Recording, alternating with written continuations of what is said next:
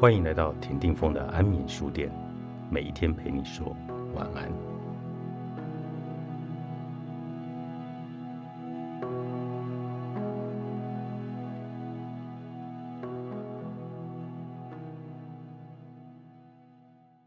第二次世界大战期间，每个国家都在拍摄宣传影片，全国民众，特别是军人，应该以热情为自己的国家奋战。必要时失去性命也在所不惜。美国在宣传上花了这么多的钱，因此，一九四零年代的作战指挥部希望了解这些昂贵的宣传影片是否有达到目的。他们进行一系列的研究，想要知道普通士兵在看过宣传影片后态度是否有所改变。结果却令人大失所望。这些电影丝毫激不起士兵们对战争的热情，是因为电影拍得不好吗？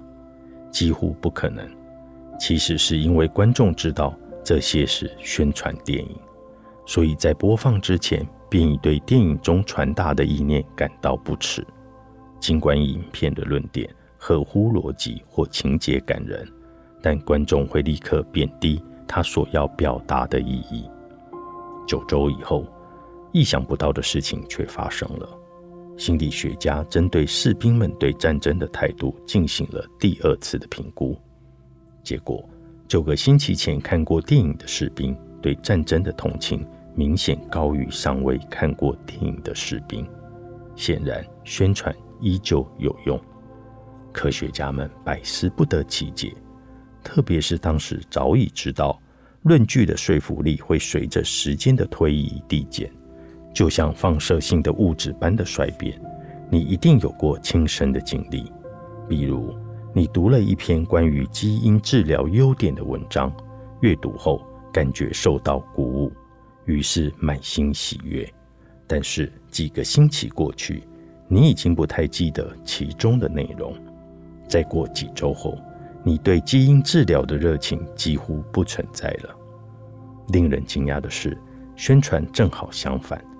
人们会受到宣传的影响，而且说服力会随着时间越来越高。为什么呢？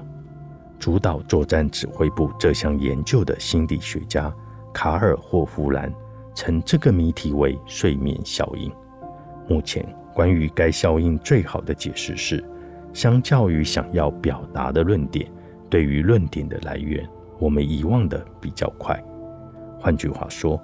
大脑对于讯息的来源相对会忘得比较快，却不会那么快就把讯息本身抛到脑后。因此，从一个不可信的来源所获得的讯息，随着时间推移也会变得可信。不具价值的讯息来源，其消失速度比遗忘讯息的内容还要快。在美国。几乎每一次选举都会出现对手阵营抹黑的丑陋广告，但法律规定，至少在广告结束时必须明确署名广告赞助者。每个观众可以借此清楚地知道这是竞选广告。但是，大量的研究显示，睡眠效应在这一类广告中也能可靠地完成它的工作。对犹豫不决的选民，尤其是最有效的。谁推出广告会被忘记，不过他的丑陋论点却会让人记忆深刻。我时常在想，为什么广告会有效果？每个头脑清楚的人必须在看到广告时，立刻比较并且贬低可识别的广告讯息。但是，即使聪明如你，也不可能每一次都会成功。